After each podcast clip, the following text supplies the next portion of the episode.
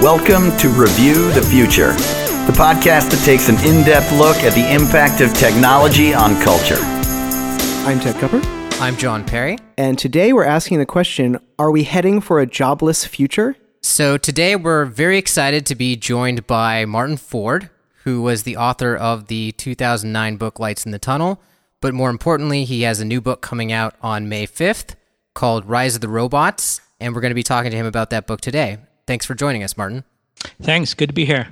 So, yeah, we were both fans of your earlier book. And when we first started getting interested in this question, we went out looking for people who had written about it, and we found that you had done so. One of the only people at the time. Yeah, at the time it was pretty much um, off the radar, but it, it's certainly gotten a lot more attention now. I think most of our listeners are probably familiar with the concept of technological unemployment. They've probably heard us uh, going on about it uh, considerably, but let's just very quickly, in case anybody's joining us fresh, talk to them about, you know, what's the basic thesis of the book? Well, the basic thesis is, is the same as my earlier book, which is that, you know, technology, machines, computers, robots, artificial intelligence are essentially going to displace people more and more. I mean, we're, we're getting very close, I think, to kind of the end game where technology is really able to do a lot of things that previously would have been, you know, confined to human beings. I mean, we're really entering a kind of a new age there. And so, as you mentioned, you know, this topic often is scoffed at by economists, which is something that you mentioned in Lights of the Tunnel, that it was almost unthinkable to a lot of people. And I'm curious, since that book came out in 2009 and now about six years have gone by, uh, how has the conversation around this issue changed since then? Well, I, I, think it's definitely changed and it's become a lot more visible. I mean, as you say, when I wrote that book, I I mentioned that, that it was almost unthinkable in terms of the way um, economists approached it, and I, that's less true today. There are definitely some economists out there, at least a few, that are now talking seriously about this. So, you know, it's really been quite a dramatic change as these, these technologies and, and the implications of them have become more visible. Um, having said that, I still think this is very much an idea that's outside the mainstream. And a lot of the economists that do talk about it tend to take a very, what I would call a very conservative tack, which is that they still tend to believe that the solution to all this is, is more education and training. All we have to do is you know train people so that they can climb the skills ladder and keep ahead of the machines. And I, I think that that's an idea that pretty much has has uh, run out of steam and we probably need to look at, at some more radical proposals going forward. But definitely it is it is a much more visible topic now than it was uh, back in 2009 yeah that's interesting martin. We had a guest on this show recently uh, mark lewis who's a professor at trinity university in san antonio and he very forcefully made the argument that uh, education is just not going to get us out of here, and he, he had some pretty compelling numbers. One thing that I wanted to ask you about is um, there's been a, a, review of your book written uh, that I read by uh, the economist from George Mason, uh, Robin Hanson. And of course, he is somebody who is somewhat skeptical of this, but I think despite the somewhat dismissive tone of the review, there are a few things that were interesting enough to like bring up and give you a chance to respond to. One thing that I, I thought was particularly interesting is that he brings up the history that despite a long time now of um, technological improvement accelerating at an extremely fast rate, we haven't seen uh, a similar rate in what looks like job displacement or job loss as a result of that you know he poses a question sort of in in the review or he i guess he actually makes an assertion that we don't have any particular reason to think that contrary to prior experience a big clump of displaceable jobs lies nearby ahead and I was wondering what your response is to that. Do you think we do have any reason to think that jobs are are um, going to get displaced soon that haven't been able to be displaced in the recent past? You know, historically, he makes a valid point. Clearly, you know, computers have been getting better and faster exponentially for literally for decades now, and clearly we haven't seen you know an exponential impact on the labor market. If we had seen that, then then it wouldn't be any jobs left already. right. Um, so his his observation is correct, but it's also important to note that the nature of an exponential is that that at first, of course, it, it, it, has very little impact, but eventually, when you when you get further into it, it, it begins to have a very dramatic impact. And I think that we're getting to the point where we're certainly going to see a much bigger impact than, than we have in the past. And and it's really about machines and computers finally approaching the point where they're able to really substitute for a lot of things that, that people used to do on a much more broad basis than has been the case in the past.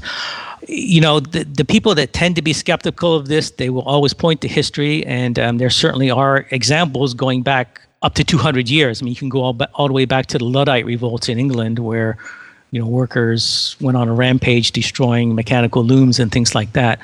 Um, but it is true that this has come up again and again since then, and it's um, always proved to be a false alarm so far. Um, and I think that you know that has to do with the fact that in the past the technologies were relatively primitive. They were often mechanical in nature, and of course they weren't very broad based. They were often specialized. I mean, the classic example of that is agriculture, and this is the this is the thing that the skeptics will usually point to first. Uh, it used to be in the late 1800s that actually nearly everyone in the United States worked on a farm. Now the number of people in agriculture is is less than two percent. So all those jobs basically went away. That was millions and millions of jobs, and yet clearly it didn't have a, a negative impact at all. It had a positive impact. Um, people went to other areas. They found better, more uh, meaningful jobs that that paid better, and we also have much cheaper food now, at least you know relative to our income. So overall, we're much better off as a result of the mechanization of agriculture. Um, so so skeptics will point to that and say, you know, the same thing is going to happen today. And I would push back against that and say, wait a minute, you need to think about this a little bit more because clearly agricultural technology was highly specialized. It was mechanical, it was tractors and machines that you know revolutionized farming but those same technologies couldn't be taken out of agriculture and repurposed into the service sector they weren't going to flip hamburgers and go into factories and do all the other jobs out there and so what we've seen historically is that these technologies have hit on a sector by sector basis. First, it was agriculture. Later, it was manufacturing, factories automated and, and to some extent offshored as well. And people moved from sector to sector, from agriculture to manufacturing, and now everyone is in the service sector. And so, the really disruptive thing I think we're going to see in the future is as, as information technology really impacts the service sector, which is where everyone works. But the key point is that information technology is a broad based, general purpose technology. It's everywhere. It's not specialized like agricultural technology. So it's everywhere. And what that means is that there isn't any sector out there waiting to absorb all these workers. Everything is getting hit simultaneously now. So for that reason, I really think it's quite a different scenario than what we've seen in the past. And when you combine that that general purpose nature of the technology together with the fact that you've got this exponential rate of advance, and, and also the fact that for the first time, machines and computers are really taking on cognitive tasks as well as muscle power tasks. Uh, when you combine all of those things, what you end up with, I think, is, is something that is a utility kind of like electricity, but instead of just delivering electric power, it's now delivering to some extent machine intelligence. It's, it's, delivering the capability to solve problems, make decisions, and, and more importantly, to learn. You've actually now got algorithms that can learn based on real time and historical data, and, and machines can figure out how to do all kinds of jobs. So, I mean, that's quite new and it's quite disruptive. In terms of new sectors, though, I wonder do you think it's too far fetched to think, you know, that within the, the service industry, which is a very large industry, that, you know, because of a human touch being a big portion of a lot of service jobs, that that might be an area where jobs are more resilient and that we might move into more jobs that leverage human empathy or people who desire uh, specifically a human in their service interaction. I think to some extent that's true, and I think also that people probably vastly overestimate that as, as being a mechanism that's going to protect a lot of jobs. I mean, you can already see that that computers and machines are getting better. You know, you you see articles in the press about emotional artificial intelligence and things like that, where where machines are beginning to really sort of push into that area. You, know, you can also point to again historical examples. You can look at bank tellers, and bank tellers really have a people job. I mean, if you go into a bank, they will be very friendly. They will smile at you. They will try to cross sell you other things that are being sold by the bank. But that hasn't stopped people from moving, you know, en masse to using ATMs. I mean, people when they're presented with with automated convenience, they very often will will make that choice. So I think that that's true to a certain extent, and and another issue is there that very often those jobs that involve that kind of human touch aren't aren't especially good jobs, and you hear a lot about home healthcare aides, you know, for the elderly, and um, service occupations like um, you know giving pedicures and things like that. And yes, there, you know, but we, we can't all have jobs where we you know just provide those kind of personal services to each other. I don't think that um, there has to be a, a core of employment where, where people have to have the kind of incomes that are necessary to support all that. And, and what is becoming increasingly clear is that, you know, technology is really having an impact on a, on a pretty broad swath of those jobs. I kind of want to drill down on this idea of like what particular clump of displaceable jobs is sitting in the future. And I do feel like there's kind of an answer to this in your writing, which is uh, I'm seeing two big clumps of the service sector that seem in terrible danger of immediate displacement. One being that clump of the service sector that drives vehicles, and another being that clump of uh, the service sector that basically processes natural language and does little else for a job. So basically, people who are uh, telephone customer service, for example, and they've been fighting a wave of automation for a while, but I think the current level of technology is still considerably less good than a human, but not because it can't search a database for an answer. It's because it can't understand you well enough. And it does seem like there's massive progress uh, being demonstrated at this point on both of those fronts. Uh, the the automated vehicle thing, which of course everyone's familiar with at this point, and also you know deep learning seems to be a, a major breakthrough for teaching computers language. Yeah, I think you're right. Those are both two um, disruptive areas, and I, I would point out that automated vehicles is not just about displacing drivers. I mean, it's much bigger than that. I mean, uh, Google's plan for automated vehicles in the future, their vision is that the cars would become a shared resource, um, at least in urban areas, so that you actually won't own your car anymore. Instead, you'll pull out your, your mobile device and you'll call for a shared vehicle. And, and that's incredibly disruptive if you sit down and think about what that would mean.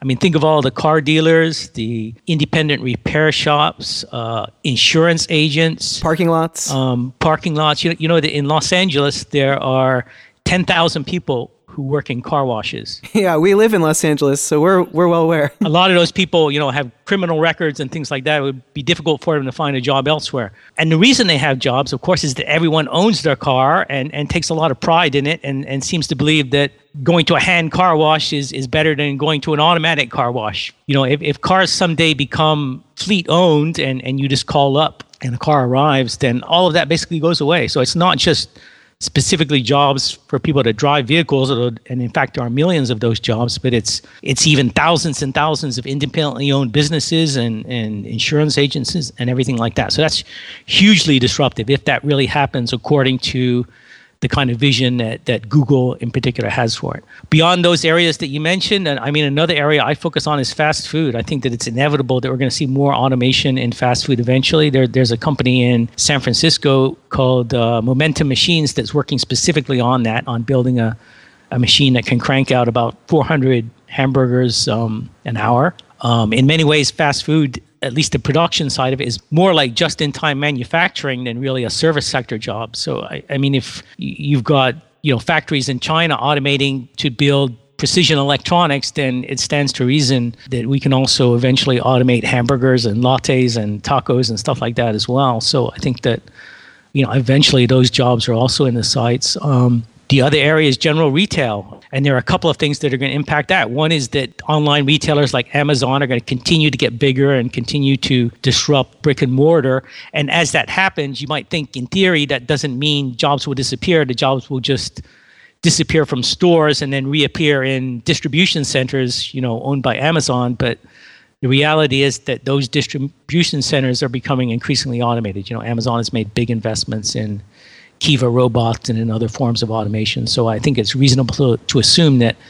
as jobs you know move more and more to to the online side that they're going to be more susceptible to automation and then the other thing is you've got people bringing their mobile devices into retail environments and and eventually you'll be able to tap into something like IBM Watson that will give you real-time assistance you know real-time natural language assistance right inside the store and will give you probably you know faster and more accurate information than you would be able to get by trying to hunt down a, an employee in the store. And then, of course, it, there's also um, actual robots increasingly in retail. You know, there's a hardware store here in in uh, Silicon Valley that has actually got it's actually introducing robots that can not only give you information but can actually lead you to the place on you know in the store where, where you can find a particular item and, and things like that so all of that is going to have um, i think a pretty big disruption throughout the service sector. And then on top of that you know you've got all kinds of white collar office jobs really. Any kind of job where you're sitting at a desk in front of a computer manipulating information in some relatively routine way, I mean, that's going to be highly susceptible. And you, you see examples already in terms of accounting, in terms of journalism, where you've got algorithms that can, can actually write articles pretty proficiently, and um, legal areas where you've got document processing. That's just going to get bigger and bigger going forward. Now, we've had information technology for, for not that long, but we've had it for a little while now. And there are certainly some troubling economic trends that we see stagnating wages, rising inequality, for example. To what extent can we say that, say, information technology or even technology in general is at least partially the cause of these economic trends. And if that's the thesis here, what would be the best way to, to actually try to tease that apart and measure technology's impact on the labor force going forward? I mean, it's kind of a challenging problem. I believe, you know, obviously very strongly that, that information technology has been an important part of it. I, I would not argue that it's all of it by any means.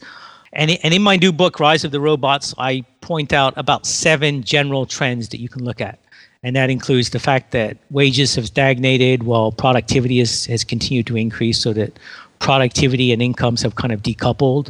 It includes the fact that the share of income going to labor as opposed to capital has gone into a pretty precipitous decline, especially since the year 2000.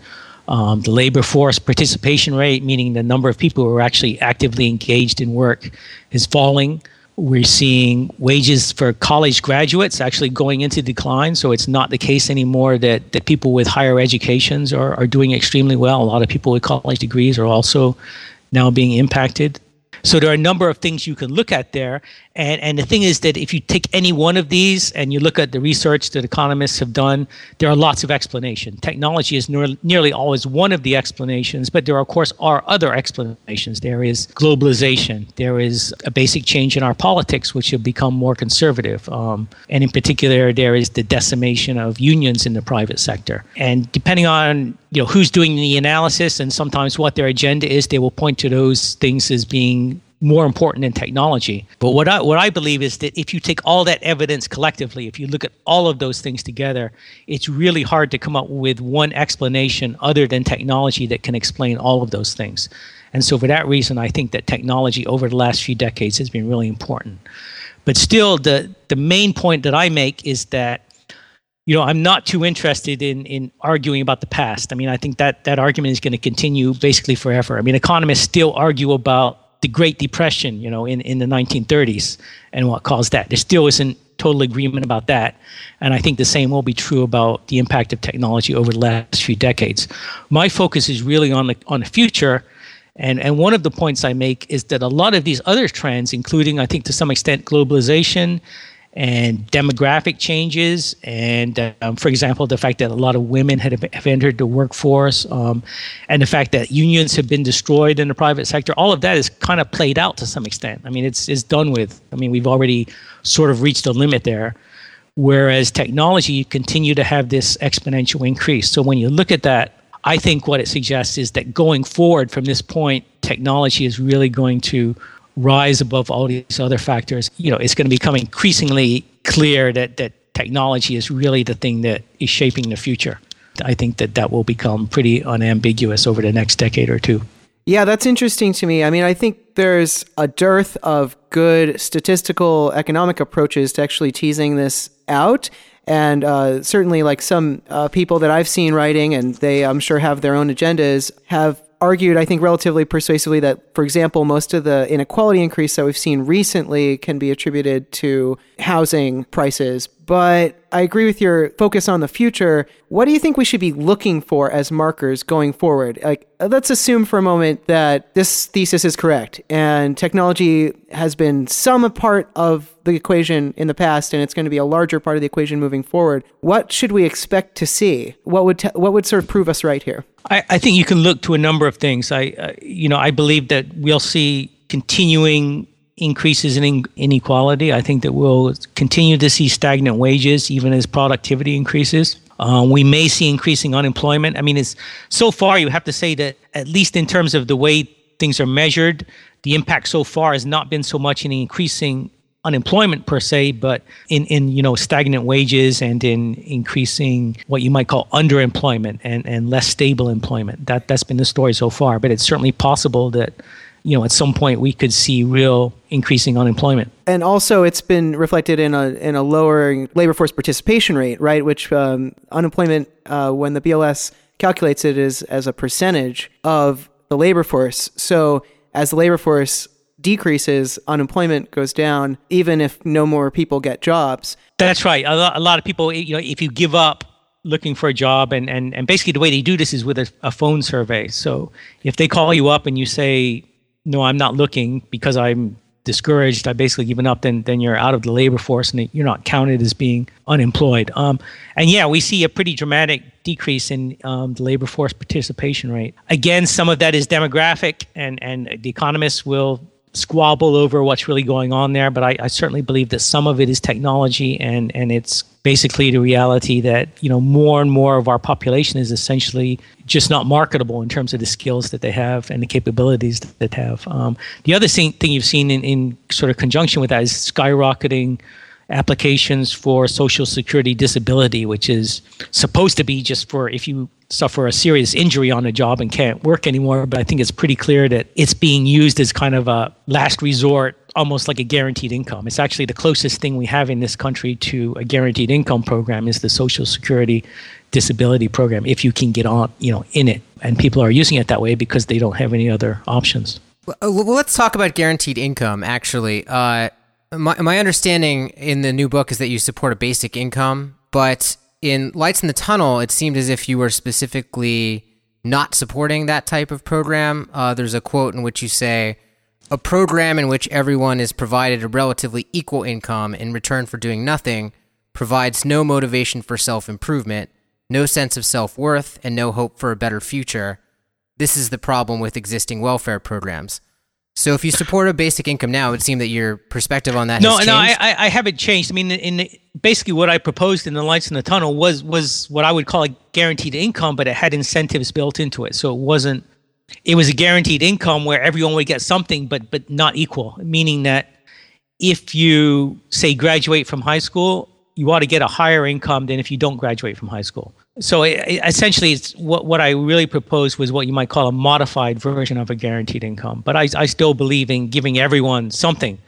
But I think that it, it, it does raise a real issue. Let's suppose that you're a marginal high school student. You're someone that really has to work at it in order to graduate from high school. And you know that when you turn 18, no matter what, you're going to get a guaranteed income that's the same as everyone else. I mean, that's a pretty strong perverse incentive for you to basically drop out of high school at that point, isn't it? And and I think that would be disastrous for society. So what what I really have tried to do, and, and I basically I, I offer the same essential solution in both books, in the lights in the tunnel, and also in this new book, is is I think that the idea of a basic income is good, but we need to build some at least rudimentary incentives into that, so that we don't really create an incentive for people just to you know not even educate themselves. I mean that would be just I think, disastrous if that happened because we, one thing I think you can say is that in the future, things are going to get more complex. And as a democracy, it's going to be harder and harder us, for us to, to face up to these new challenges and figure out what to do. I mean, we need a, an educated population. We can't afford to have a, population that's primarily, you know, high school dropouts or something. Um, well, I certainly so, agree that we need an educated population, but I want to push back a little bit on this idea that a basic income would be disastrous for society because I, I, don't I don't think I agree with that, and I think. Um, First off, there's intrinsic motivation in achieving higher status in society, and obviously, I don't think it's going to change anytime soon that graduating high school, graduating college is going to confer higher status on somebody. Plus, there's, you know, the reward of, of education is its own reward. Uh, people do it just for their own betterment, I think, uh, if they're given the opportunity. And if you can go to school without being afraid you're going to starve to death while you do so, uh, it seems like that would encourage people to uh, take an educational route over working a dead end job and learning nothing, which is what a lot of people do nowadays if they uh, don't come from from means. So I, I'm curious whether you're basing that on just like a personal belief, or if you have you know, uh, some some data that you think s- supports that? Because as far as I know, the limited studies that have been done have have been pretty positive in terms of relatively low basic incomes um, not being particularly uh, problematic with regard to uh, uh, people's self improvement. Okay. Well, first of all, I think I, I mean I, I I definitely wouldn't say that I'm against the basic income. I think I'm for it. I'm just proposing a variation on it. And, and it's not that dramatic a difference. I mean, you, you seem to believe that everyone should get exactly the same income, and I'm saying that there should be some some levels there. Um, they don't necessarily have to be dramatic, and I'm not saying that that the people at the bottom that get the lowest level of the guaranteed income should should be impoverished or or should get you know dramatically less than someone who graduates from high school. I'm just saying that it, it would be good to have some basic incentives built into there. Right. I guess I'm just attracted to the simplicity of a system that has no tiers uh, and therefore no uh, bureaucratic overhead, really, other than the one task of making sure everybody only gets it once and they don't collect two of them uh, by fraud. Uh, other than that, it seems like you know the administration costs could be extremely low. And if these tiers that you're describing are not very dramatic, I'm also wondering whether they'll be very useful as incentives you know, think about that marginal student that you were wanting to encourage to finish high school. If he's only going to get a little bit more than he would uh, dropping out, it seems like you'd need basically uh, an objective study to to determine that that was going to make any difference. Yeah, it's um, true. I mean, I, w- I would support um, studies into this. This is this is really just something I'm offering on a conceptual basis. Obviously, no no one has ever studied this. I mean, there, there have been pretty limited studies done on on basic incomes themselves. And certainly the first step would be to have pilot programs to actually study this. I mean, uh, the studies that have been done so far have been pretty limited.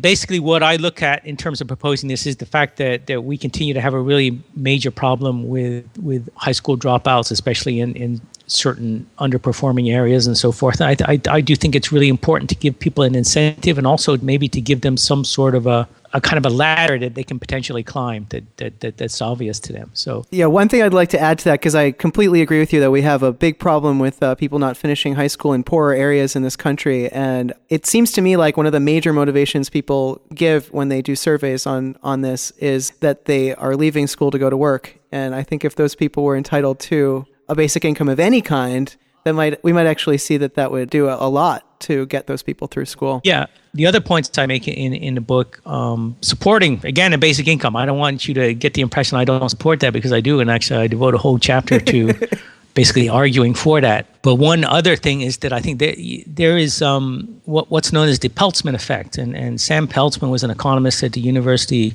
of Chicago who studied the impact of safety devices put in automobiles, things like seatbelts and so forth. And what he found is that as cars got safer with more regulation, it didn't actually improve the fatality rate. People still got killed in, in automobile accidents at the same rate. And the Peltzman effect is also known as risk compensation. And basically, what it says is that if you give people some kind of a safety net by, you know, making things safer, they will then take more risk in order to make up for that. Uh, and you see the same thing with children's playgrounds. That if you've ever gone to a kid's playground nowadays, you'll notice that there's all this spongy rubber on the floor and everything, and everything is this kind of low key plastic. There's nothing really dangerous anymore. And yet, what they found is that the kids still break their arms at the same rate as they used to when you know there were high monkey bars and things. And apparently what's happening is that kids are taking more risks now that the playgrounds are safer. And so the argument i make in the book is that if we had something like a basic income or a guaranteed income you'd see that same kind of effect in the economic arena. You know people would have a safety net and they might be more inclined to for example start a business or leave a safe job in order to take a job at a small startup company that, that involves more risk and, and that type of thing. So it, it might actually, to some extent, create a more dynamic economy. So there, that could be a very positive effect. You, you, could have lots of people that, you know, if you give people a, a sort of an income floor below which they can't fall, then many people would, I think, do things, entrepreneurial things to actually increase their income above that and that would create a lot of a pretty strong dynamic effect in the economy, which, could be a very good thing, provided that the incentives were correct, so that you didn't, for example, tax away all the extra income that people were able to make by doing something um, with a small business. And so I, you know, I believe strongly that that's a very positive impact. But again, I go back to that that incentive to get educated. A lot of these things, in terms of starting a business or doing other things, you know, in terms of the online economy, you need a basic threshold of education in order to do those things. So let's uh, zoom out a bit and talk about why we want the basic income in place in the first place. Uh, I mean, the obvious one is that people need to eat, of course, but in Lights in the Tunnel, you talked a lot about the risk of consumer collapse, that if people don't have money in their pockets to spend, that that leads possibly to a very bad cycle where businesses have nobody to sell to, the mass market falls apart to the point that, you know, businesses would fail and eventually this would affect, you know, even the very wealthy as well and that part of the reason that we need a, a, policy of putting income in people's pockets is just to to keep the whole thing churning. Is that still a big emphasis in your new book? Yes, I, I have a chapter on that. Um, and and you know the new book is a little bit different from the Lights in the Tunnel. The Lights in the Tunnel was really kind of a thought experiment. I mean, it was just a I just basically sat down and kind of imagined the future and talked about some issues. There wasn't a whole lot of data or specific examples in that book.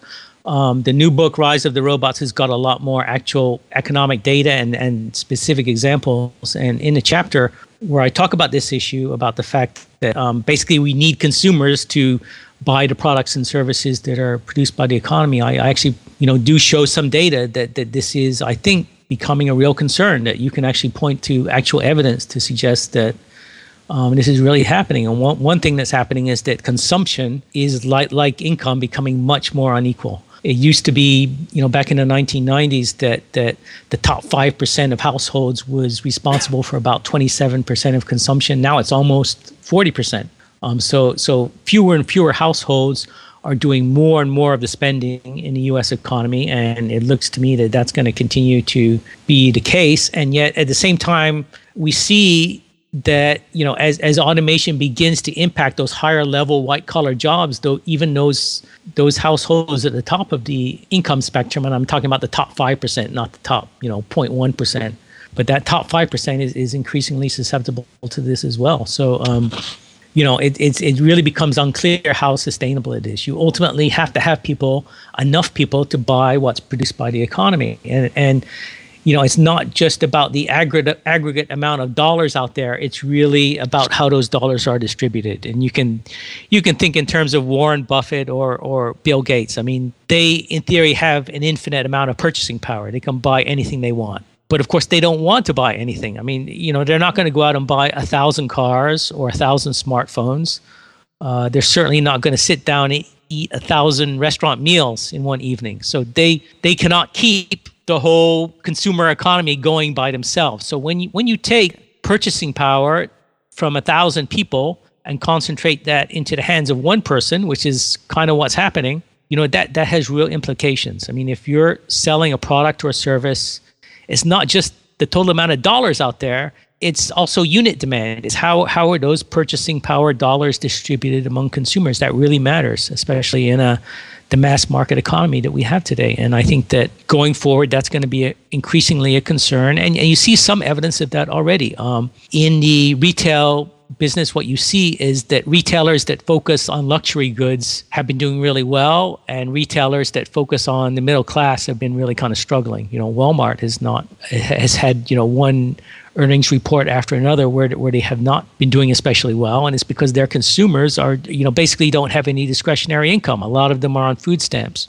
So you know the, the question is can, can you really have an economy that's driven by people buying ferraris and yachts and and and expensive handbags? You know it's just not sustainable over over the long course. If you if you really look at all the big industries that really drive our economy whether it's automobiles or consumer electronics or financial services, they all rely on markets that are made up of millions and millions and tens of millions of, of people. And um, we need to continue to have a, an economy where there's a reasonable distribution of purchasing power so that you literally have enough people out there to buy these products and services. So, what is a reasonable distribution of purchasing power then? Like, uh, you know, given the various measures that we have available to us, how high of an unemployment rate, or how low of a labor force participation rate, or how low of a uh, labor share of income would we have to get to, you think, before we see like serious repercussions in the sense that the market uh, collapses or or you know con- new new types of consumer goods can't make their market the way that they do now. You know, I'm not an economist, so I don't delve too much into making specific numerical projections, but I think that even if you were to ask the, the economists a question like that, that you'd get you know widely varying um, estimates. I so you know that that's a question that we're going to have to just wait and see. Um, I, I think you know if you look at what's happening already, there is cause for concern. If you look back at the economic crisis that we just had, I mean, everyone knows that that was started initially by by subprime mortgages where people you know borrowed money that they couldn't they couldn't repay because they didn't have the income. And and the focus has always been on the fact that people were given mortgages they shouldn't have been given. But it's also important to note that the underlying cause is that these people simply didn't have the income to support a middle class lifestyle really. And uh, you know that's a big part of what was going on. So when you have people that don't have sufficient income to you know really aspire to the American dream or to to a middle class lifestyle, that's a real problem, and and they will tend to try to take on debt if they can in order to do that, and and so I think that there's definitely a risk going forward that we could run into a similar problem. I mean, if incomes are not going to increase for most people, well, at the same time, how costs continue to increase, healthcare continues to increase, educational um, costs continue to explode. I mean, if, if, there's no income, then the only alternative is really to take on more debt. And if people can do that, they will. And then we're likely to get ourselves into another crisis. Well, you just mentioned the three areas that, you know, have been very resistant to lowering their price, you know, healthcare and housing and education. These are things that remain extremely expensive and in many cases have gotten more expensive while people's wages have not gone up to compensate for that. Since we're projecting future technologies here that are going to eliminate jobs, should we also be projecting future technologies that might actually start to lower the cost of some of those things like healthcare and education and maybe even housing? And is there a chance that if we were to, you know, take a more optimistic view that maybe a lowered cost of living in the future might help us to avoid some of the more uh, dangerous aspects of this future? In the long term, I think maybe you you you can be hopeful about that, but in the in the nearer term, it's, it's difficult to see that. Again, in the new book, Rise of the Robots, I've got chapters on, on healthcare and on education, and I talk a bit about this. Uh, so far, you know, it's a real challenge. Information technology simply has not transformed those sectors the way it has other sectors in the economy. In education, higher education in particular, you can look at what's happening with massive online courses, MOOCs, and, and there is sort of an obvious path there that, that could lead to ultimate disruption and might really make a difference, but clearly it has not happened yet. Um, but at least there, there is, you know, a fairly obvious path forward. In healthcare, it's even more challenging. I mean, you look at things like nursing, like the need to take care of the elderly, and and you can talk about building robots to do a lot of that, but it, it remains as of now a really daunting challenge. I mean, the idea that you can build an affordable robot that can do what a nurse does in terms of dexterity and mobility and, and problem solving and so forth is really pretty far out there in science fiction land at the moment. Um, you know, we, we do have robots designed to help in, in elder care and areas like that, but they tend to be pretty specialized and they really are pretty limited in what, what they can really do. So that's an area that so far technology is really kind of falling short in the face of what is really just a really important and dramatic challenge that's looming demographically. So we can hope that in the longer term there will be big things happening there. I mean, we see also inroads in terms of artificial intelligence in medicine. You know, things like IBM's Watson that, that's moving into into medicine and so forth. And, and there, there's a hopeful story out there a little bit further in the future, but for right now, it's it's not happening quite yet. Um, so I think that that will remain a, a, challenge for people in terms of, you know, people that work in other areas that are being disrupted, where automation is getting you know more and more advanced. And so their their incomes are falling or their incomes are stagnant and yet at the same time they're seeing exploding costs in, in education and healthcare. That's a big problem.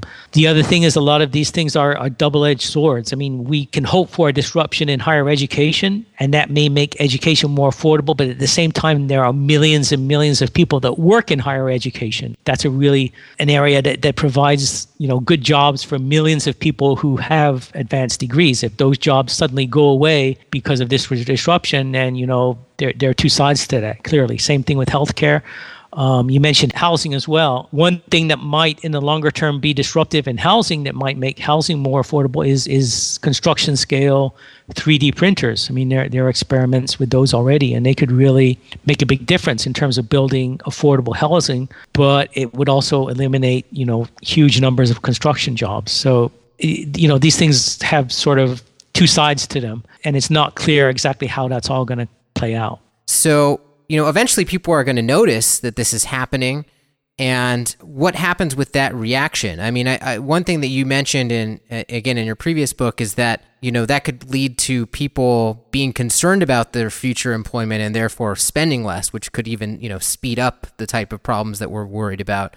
But it could also you know trigger the type of societal change that might get us out of this mess. Like, when do you see people like taking note of this, and what do you think happens as this starts to become more obvious to people? Again, that you know, that's really I think impossible to predict, but I do think it's becoming more visible. I think that, as you say, people are beginning to worry about it more. I think that, in general, unemployment today is is perceived differently than it was 20 or 30 years ago. I mean, it used to be that to be unemployed meant you got laid off, and a lot of times the, the same company would hire you back it was really perceived as a, as a temporary thing. Nowadays, people understand that a lot of times if they lose their job, it may take a long time to find another job. And if they do find another job, it means a permanent reduction in earnings. So I, I, think it's fair to say that you know the public in general and consumers in particular perceive unemployment and the threat of unemployment differently today than it once did. It's becoming more of a, a big risk, and and for people beyond a certain age, um, it may even mean you know permanent premature retirement. So it's a really a pretty big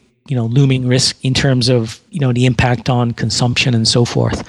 Um, so yeah, I think awareness is building, and, and part of what I'm trying to do, certainly with this book, is is to begin a conversation. I think that that's really important. You know, one of the things that that we've seen historically is that politics moves really slowly. I mean, I think you can point to healthcare as being a good example. Um, you know, Franklin Roosevelt was talking about universal healthcare in the 1930s, and it took something on the order of 80 years to get to Obamacare which for the first time is some form of universal health care in the United States. And even now, it's extraordinarily divisive. You know, the Republicans would like to repeal it. Um, some people hate it, but at least we have it now after 80 years. And that's how long it took to get to the point where we're actually able to implement something, whether you like it or not.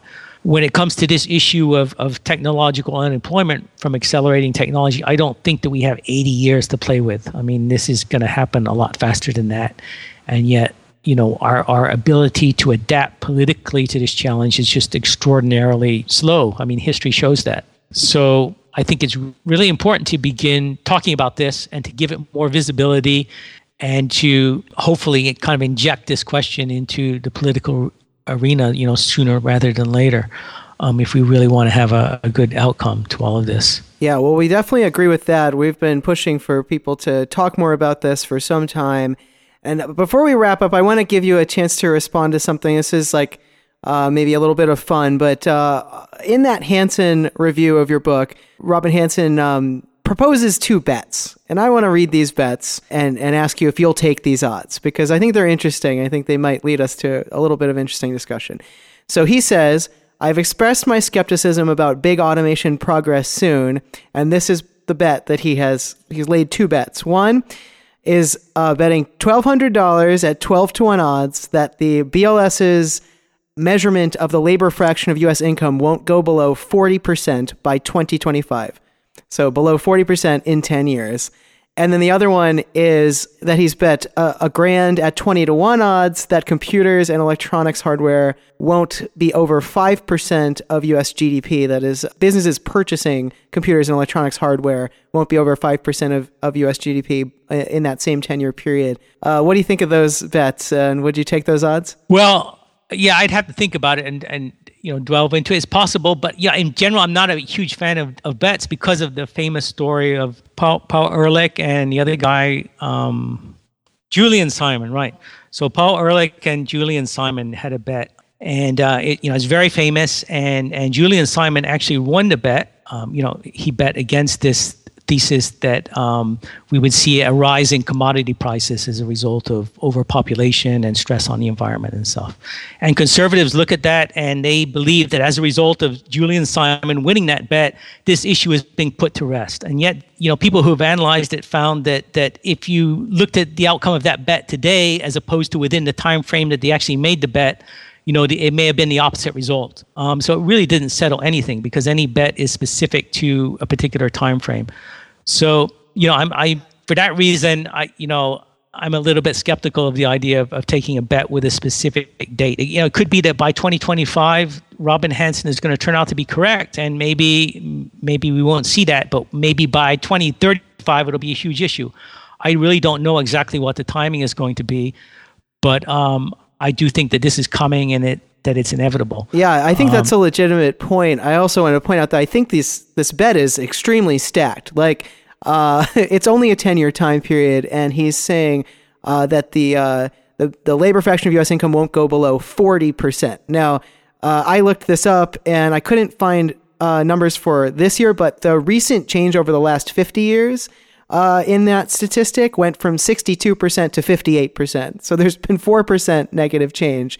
And he's suggesting that it would drop an additional 18%. So, yeah, I mean, if it falls to 41%, that, that, that would be pretty bad. I would think I wouldn't be happy if, if, if it were 41% because I think that would be a pretty dramatic um, drop you know right well even if it were 50% which would be i think pretty extreme compared to what the rate has been so far I, i'm not at all convinced that 40% is a magic number under which you know we have economic unrest and over which we don't. I, I think uh, it seems to me like you could completely agree with your thesis martin and still assume that 40% is a pretty extreme number for it to hit. And I, I don't have good data on the on the other bet, but my guess is that it's kind of moot because he says, uh, you know, odds that computers and electronics hardware purchases, and he does, he excludes software. So that's I think leading leaving out a huge uh, question mark, which is that the hardware may become so incredibly cheap that even though we're buying a lot of it, we're not spending a lot on it, and we might be spending most of that money on software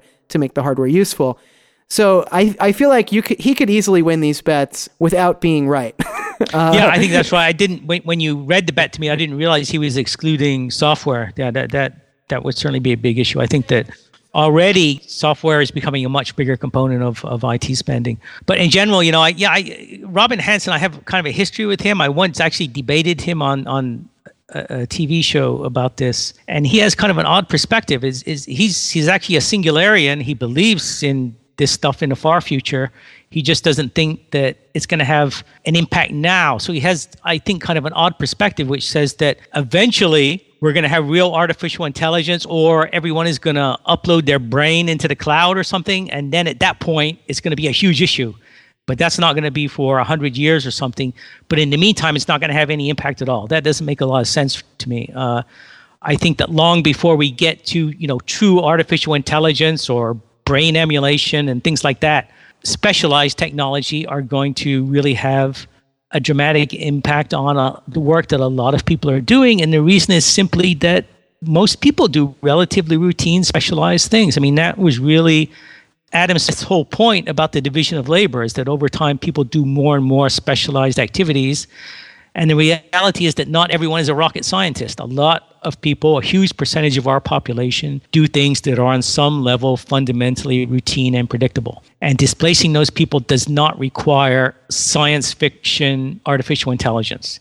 It only requires, you know, machine learning and, and specialized artificial intelligence of the type that we see already and which is sure to get better and better over the next couple of decades. So I want to ask you one final question, which is given that all of us seem to support some version of a basic income, but given that this is not much of a often discussed topic in modern American politics, in fact, I think it's the kind of thing that most people immediately have a negative response to upon hearing the idea if they're not familiar with it. How do we go about selling this to people if it's what we need moving forward? I mean, obviously, one answer might be write a book about it, which you've done. But uh, but beyond that, I mean, how do we persuade people that this is not some sort of yeah? What's the framing takeover? that we should use? Because I think it's just on the surface, it sounds so deeply un-American. Um, but uh, I think you know, as you've said, it's it's potentially the only way to uh, maintain our current competitive market uh, social structure. So, what? How do we market that? Well, one, one of the things that I try to do in my book when when I talk about it is I try to my best to market it as a conservative idea rather than a socialist idea, which is and and that's actually the correct, correct perception.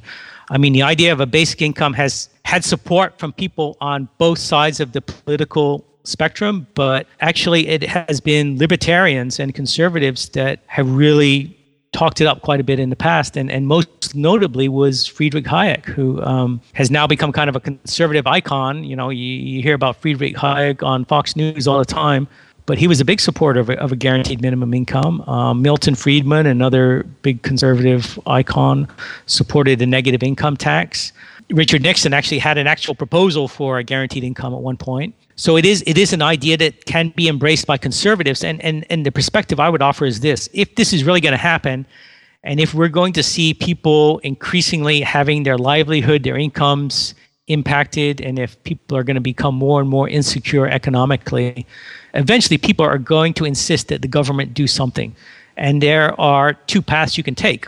Have the government take over more and more of the economy, create jobs for people artificially, maybe house people, you know, build low income housing or even, you know, these kind of dystopian quasi institutional type environments where people get housed if they don't have jobs maybe provide food you know and, and shelter to people. Have the government do that directly? That's really the big government socialism path. The other path is to just give people money and let them go out and participate in the market and that's what hayek supported that's what Friedman supported. That's really the conservative idea is that you have a market oriented approach. So a guaranteed income or a basic income, whichever path you want to take, is really a conservative idea when you look at it in that sense. Um, and that's the argument that I that I make in my book. One thing that, that's quite remarkable, I've seen just just an article I just saw a few days ago. It was on um, the site Vox, suggested that a couple of proposals from Republicans that are on the table right now, including one idea from Marco Rubio and also the fair tax proposal, which remarkably enough is supported by um, Ted Cruz, I think, actually have embedded with them a path toward a guaranteed income, perhaps. Um, the fair tax actually and I don't know if that's an idea that I, I support or not, but embedded in the fair tax is a proposal to give a rebate to everyone of about $7,000 a year, whether you work or not. So that would actually be, in essence, a guaranteed income. And I don't know if the Republicans that support that idea are aware of that. Maybe not. And maybe if they were aware of it, they'd be maybe unhappy. We shouldn't tell but, them. um, remarkably, there are a couple of conservative proposals out there that could at least be some sort of a, a path toward a, a, guaranteed income, whether the people who propose those ideas know it or not.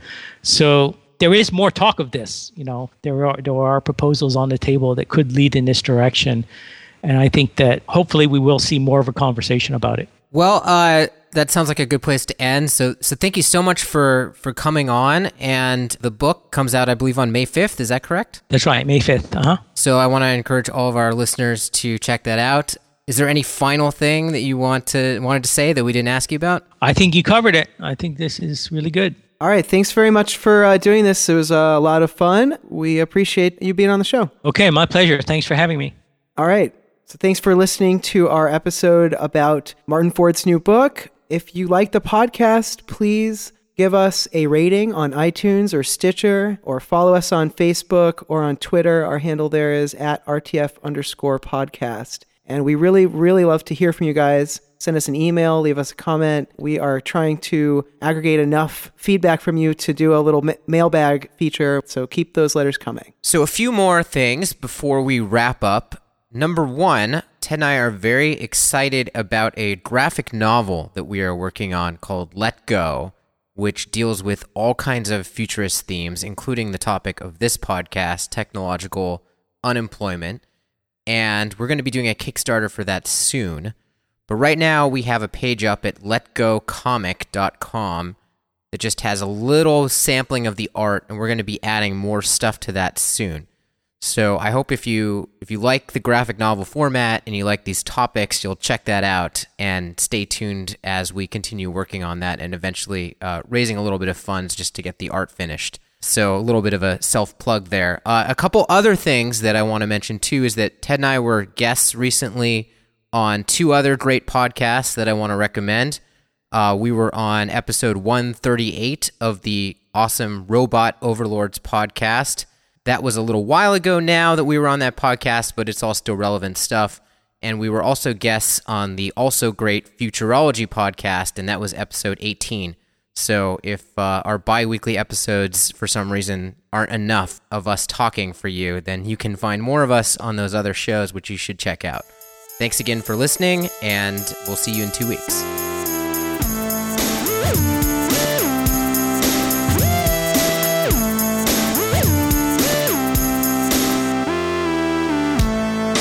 To subscribe or leave a comment on this episode, please visit reviewthefuture.com. You can also send emails to feedback at reviewthefuture.com. Thanks for listening.